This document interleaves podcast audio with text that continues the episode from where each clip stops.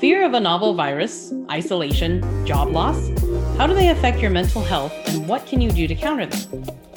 Welcome back to Easier with a Friend, a podcast about two lifelong friends helping each other navigate adulthood.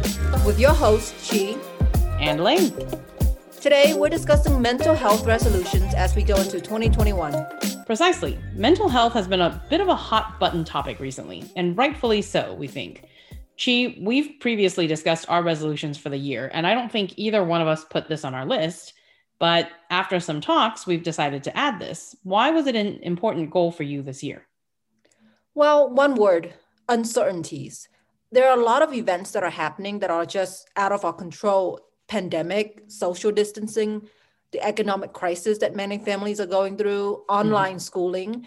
I think there's a lot of anxiety and depression that you can physically feel.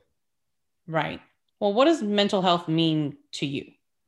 I actually looked this up, and the World Health Organization says that it is a state of well being in which the individual realizes his or her own abilities, can cope with the normal stresses of life, can work productively and fruitfully, and is able to make a contribution to his or her community. So, in other words, can you function? Can you do what you need to do with your life? Work, right? Socialize, things like that. Okay. Well, I think it's a really important thing, like I said, to talk about. And mental health to me, it falls into kind of that self care category, right? Where it's, I think of it as a little bit like when your airplane is taking off and they go ladies and gentlemen if you if anything happens put your own oxygen mask on before you help anybody. I guess to me particularly as women and men might think differently about this, but I think we are very prone to putting other people's well-being and things we need to do for other people ahead of ourselves and what we need and mental health is one of the things that I think suffers when we do a lot of well-intentioned, right? Things for other people, family, friends, and then really have less time for ourselves and to really take care of our mental health. So, have you had past mental health struggles? I know the answer to this, but you can you can share with our audience a little bit about anything that you'd like to tell them about any past mental health issues.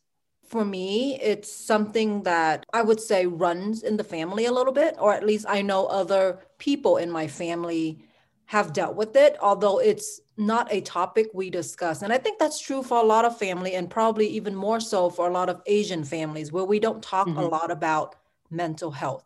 So there hasn't really been, and that's the thing too about mental health, right? So there hasn't been really any major events in my life that would give me a lot of reasons to be sad or depressed, right? right? And so you feel a sense of, well, I'm so privileged. I'm so lucky. Why do I feel this way? Why is there sure. this this depression or sadness or anxiety that I'm dealing with? But that's part of it. That's part of the mental health struggles that I guess I've dealt with since at least high school, teenage years of high school is when I can mm-hmm. recall kind of having these bouts of depression, if you will. And it continued right. throughout my college years. Some of it was struggling with adjusting to college life and being away from home for the first time, having to financially figure it out because my parents weren't well off enough and they didn't really have much say for me to go to college. And so having to figure out loans and financial aid and all that. Again, I don't necessarily feel like there is a big event or, or some tragic thing and, and there's a sense of why? Why do I feel this way? I should not be feeling this way. But I know for you, there have been events in your life that I've been able to witness that mm-hmm. has somewhat triggered your depression. Sure. Well, and before I go into that, I do want to make a note that I think it's very common to feel the way that you're talking about, right? Hey, what do I have to be sad about? I live in a first world country. I have quote rich people problems, right? I'm not necessarily that you're rich by American standards, but just when you compare yourself to the rest of the world and both of our families are immigrant families, compare yourself to what people in your parents' country of origin might have, you feel very privileged and very much like, why should I have struggles? Why should I feel sad? But I think that's the insidious thing about mental health is that when you're in those struggles, you do beat yourself up a little bit about, hey, I shouldn't be feeling this way. I'm privileged. I'm whatever. I'm lucky. I should feel happy. But that's just not how mental health works. You can have all the privilege, acknowledge it, do your best to be grateful and happy for it, and yet it still drags you down. So my and that I guess comes to my personal experience about it. So as she said, and for those listeners who don't know, we've been friends right 25 plus years. So obviously we've been through a lot of struggles together that she's helped me through. And one of I I would say the greatest struggles in my life was when my grandmother passed away. My grandmother passed away when I was about 20 years old, right in there. And my grandfather had passed away two years before that when I was 18. And they they both were the ones who had really raised me ever since I was a baby. Really, my mother passed away when I was very very young. I don't have any memories of her. I think I was a year and a half old. So they always raised me. They lived with our family until they both passed away. And for all intents and purposes, they were really kind of like my parents when she passed away that year, it was very difficult for me. I was really depressed for quite a few years, actually. Again, kind of bringing back to what she was saying, I think Asian families, or at least me at that age, because it's not something Asian families necessarily discuss, and probably not even something other families discuss either a ton, is that I had no coping mechanisms for what was happening to me. I had no idea what it even was. So that comes back to what I was saying earlier. I think during that time, there was a lot of internal talk of what do I have to be sad about? Why am I sad? I'm going to college, I'm spending time with my friends. Life is pretty good. There's nothing to really be upset about. I'm not hungry. I'm not living on the street, so many more people are so much less fortunate than me. Why can't I get up in the morning and function like a normal person and be happy? But you can't. The acknowledgement of that, I think, is the first step to really getting better a little bit. I guess for me personally, I feel once I came out of all of that and realized that was what was happening, it's been easier for me to recognize it coming back or recognize days when I'm feeling kind of glum and easier to divert myself and work on getting out of that funk. I also, I guess for me, and I don't know if this is just adulthood because adulting is sometimes so terrible, or if it's once you've had the depression, it sometimes can kind of be a cyclical thing. But I feel that once I had gone through that, I do feel that there are times when in my life when I can feel like, oh, I'm definitely not mentally in a great place. When I was younger, I feel like I never felt that, that I was always happy. But maybe it's just youth and the inability to recognize when I was going through those bouts. So that kind of brings me to my next question. But for you, like these days, as an adult with adult struggles, what do you kind of tend to do to keep your mental health strong? Yeah, I, I love everything you just said because I very much have very similar experience and observation having gone through my own experiences with depression and anxiety. For me, it sounds strange, but it starts with getting better sleep. There's, there's just self care things, trying to control my stress, having good sleep hygiene. Like I try to stick to an exact time that I go to bed every day. I try to give mm-hmm. myself a limited amount of times that I can dilly dally on my cell phone right before bed or whatever. And I do a form of meditation. I okay, I don't want to use that word because I feel like I don't do it justice, but for lack of a better description, I do a form of meditation to get my mind right so that I can fall asleep. Because my mm-hmm. problem is it just goes, my mind just goes on and on and on and it won't calm down. So sure. that's definitely something that I feel has really helped me. But another strange one that I do, I think, you know, you'll probably laugh at is when we were in college, we watch and we really enjoy watching a lot of scary movies, right? and so, I mean, it wasn't the only thing we did. We we watched a lot of like Lord of the Rings and things like that too. But we, we liked our fair share of scary movies. And I started this when I was pregnant with my oldest daughter for completely different reasons. I wanted to kind of just avoid those negative energy and and those kind of negative right. chemicals in my body and i stopped watching scary movie when i was pregnant with her mm-hmm. But i realized that i really enjoy in general now not having those negative feelings even if it's just uh-huh. through a movie and i don't enjoy that thrill anymore. Maybe i'm just getting so old that even scary movies are too much thrill for me. But i avoid scary movie and i really try to focus my mind on just positive things and surround myself with positive things, positive thoughts, that energy, whatever it is that I'm doing. The other thing I do is just to learn to let go of things that I cannot control. That one is more for my anxiety.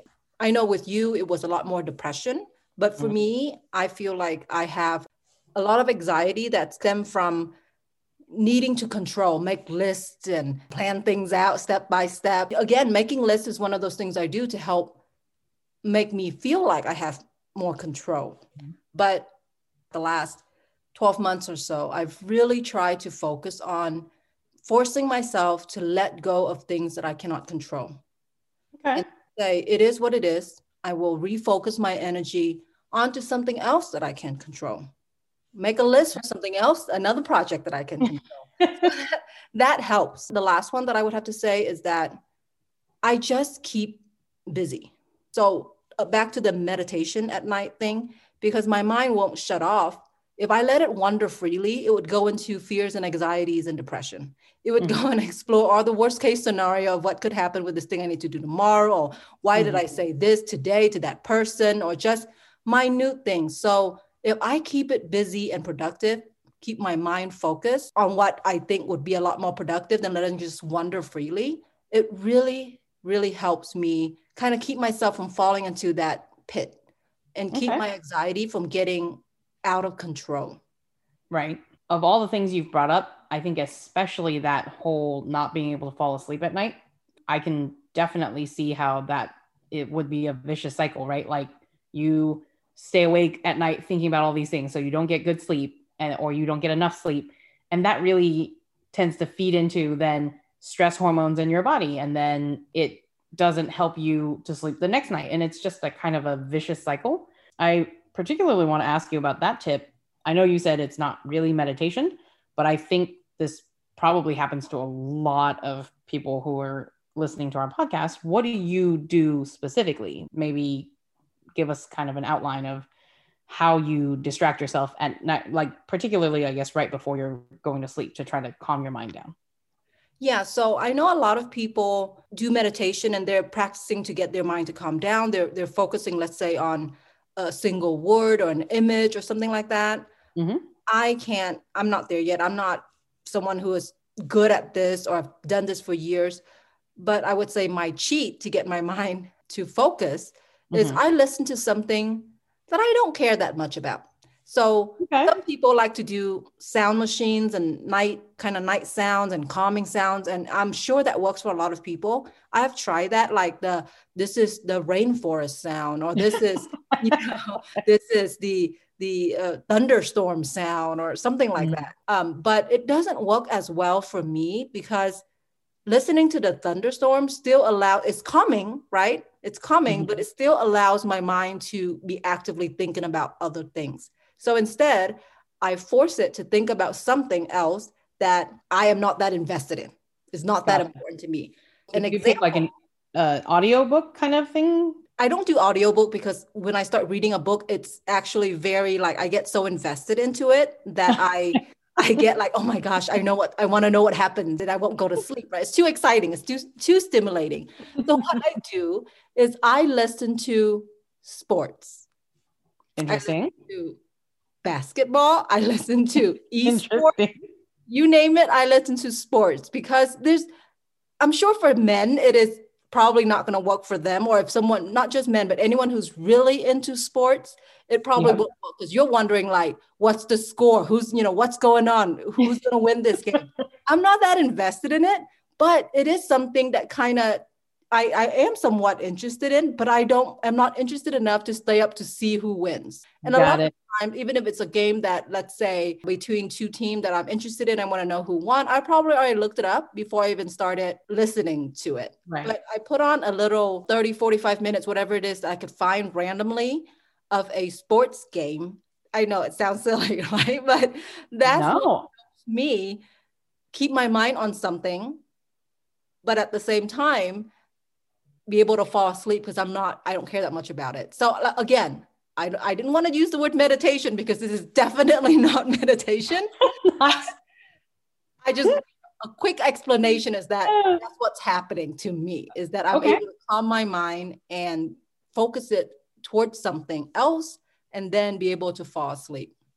Well, so I, I I understand what you mean now. It's definitely not meditation in the traditional sense of the word.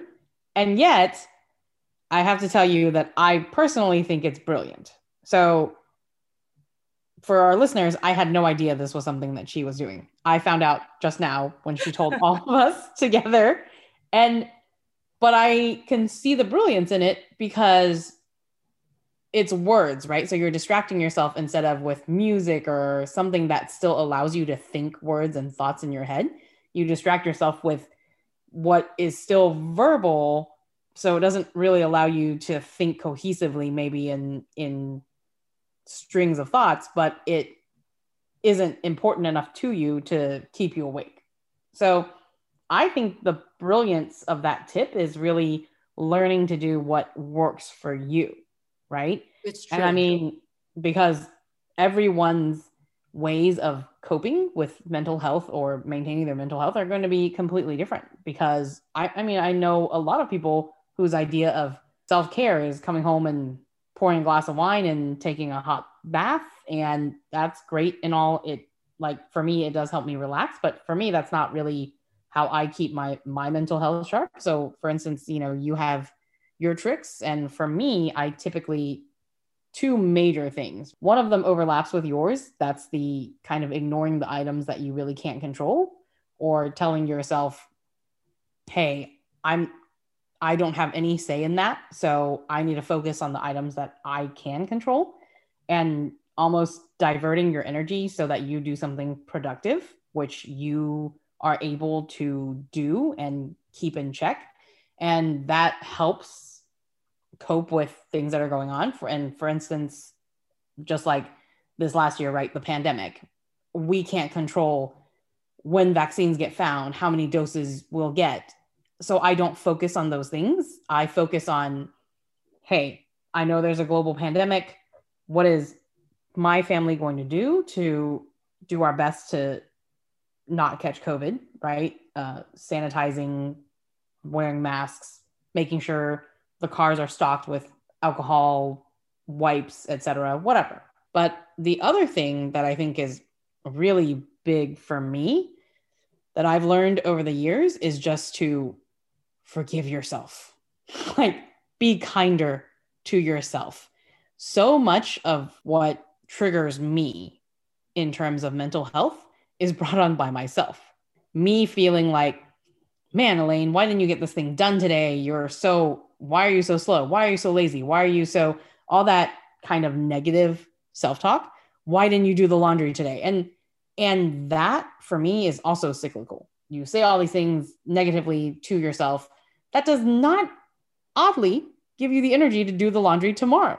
You're sad about it. And that's not, it's a very simplified uh, explanation of kind of how you feel during depression. But for me, at least, it was very much why can't I get this done? Why can't I be like a normal person? Why can't I get out of bed today and just do the laundry, go to school, whatever? But you talking yourself down that whole day doesn't give you the energy to do it the following day. So then a day becomes a week, a week becomes a month. And all you're doing this whole time is negging yourself, being negative about what you can do, what you should do, what you should be accomplishing compared to other people. For me, the biggest thing these days, if I didn't get the laundry done, I'm like, say la vie.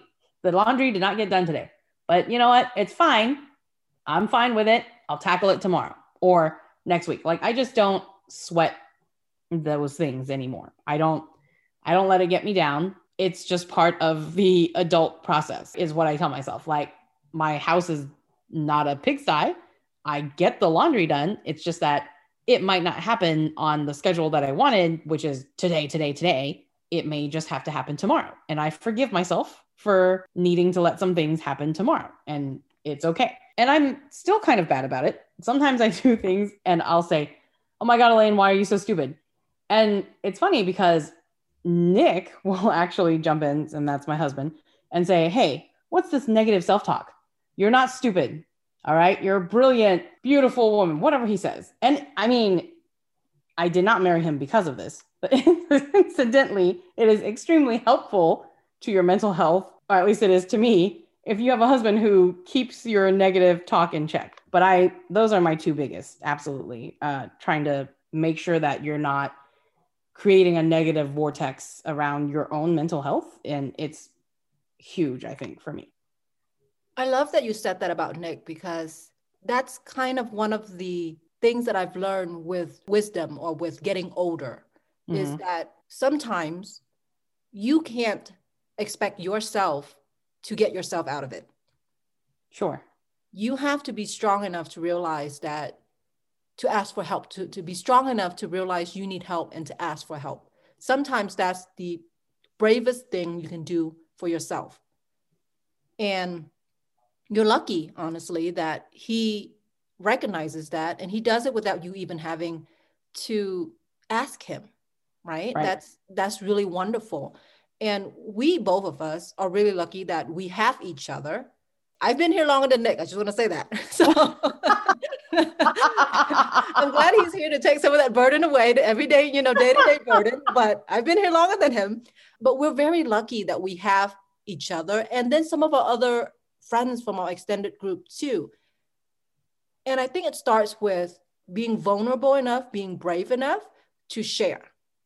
I agree. When you do, you'll be surprised how many other people have either been through it or are going through it and, and what you can do to help each other or just to know that hey i'm not alone. Someone else understands what i'm going through. Someone else have either been through it or or going through it and can give me some some things to try. And i have to say if it requires you to use medication if it requires you to go see a professional do that. That's something else that you and i have discussed is mm-hmm. being able to be smart enough to know that you need help from someone more professional to need help with taking medications to help you and and we've been at points where we're able to say, I think this friend or I think you or I think myself need to go after, you know, after sharing a story, after sharing our experiences. Sometimes the best advice you hear from a friend is, hey, consider this, consider talking to someone professional. And that's yep. really comes with, you know, I think that's the difference between, let's just say it this way, that's the difference between us going into our 40s versus us in college going through depression, barely knowing that that's what's happening to us. Right. I think that's the biggest growth we've had is to be able to recognize it's braver, it's stronger to ask for help. Right. And I 100% agree with that. I can't emphasize that enough. I've said a lot that if I had realized that what I felt back when I was depressed was depression, if I had been like, oh, I'm depressed, and I had re- realized there was actual help out there that I could get to cope with it, I would have jumped all over it. If I had realized there was something that could have made me feel better faster, because there were years of struggles. And I feel like if I'd gotten help for it sooner, I guess I could have just been more, I maybe I could have done more, achieved more. But I think more importantly, is that for our listeners, if you are struggling, Chi and I are obviously not mental health professionals, but we're here to listen. If you you have our email, our Instagram, if you need to drop us a line, but more importantly, it is not weakness to go get help for your mental health issues. I agree with Chi 100% on this. Don't think of it as weak. You're brave for speaking what everyone thinks you should keep inside. Society isn't very mental health friendly. And I think we're getting there. Hopefully, one day we will be. But it is strength to stand up and say, I need help. It is strong to be able to go out and seek the help that you need. And so, if you are struggling and you need to talk to somebody, we absolutely encourage you hey, get help, get treatment. It is not weakness to need to take medication or anything like that. And I think that's really how what we're going to conclude it on. Um, if you need us, we're here for you. We hope that if you're struggling, that you'll go out there and get help. But that's it for this week's Easier with a Friend. As always, thank you all for tuning in. We really, really appreciate your support of our young podcast. For next week, our final resolution series episode, we actually will have a special guest joining us. So be sure to tune in. Please remember to follow us on Instagram at Easier with a Friend, on our Facebook page, Easier with a Friend, or email us at easierwithafriend at gmail.com.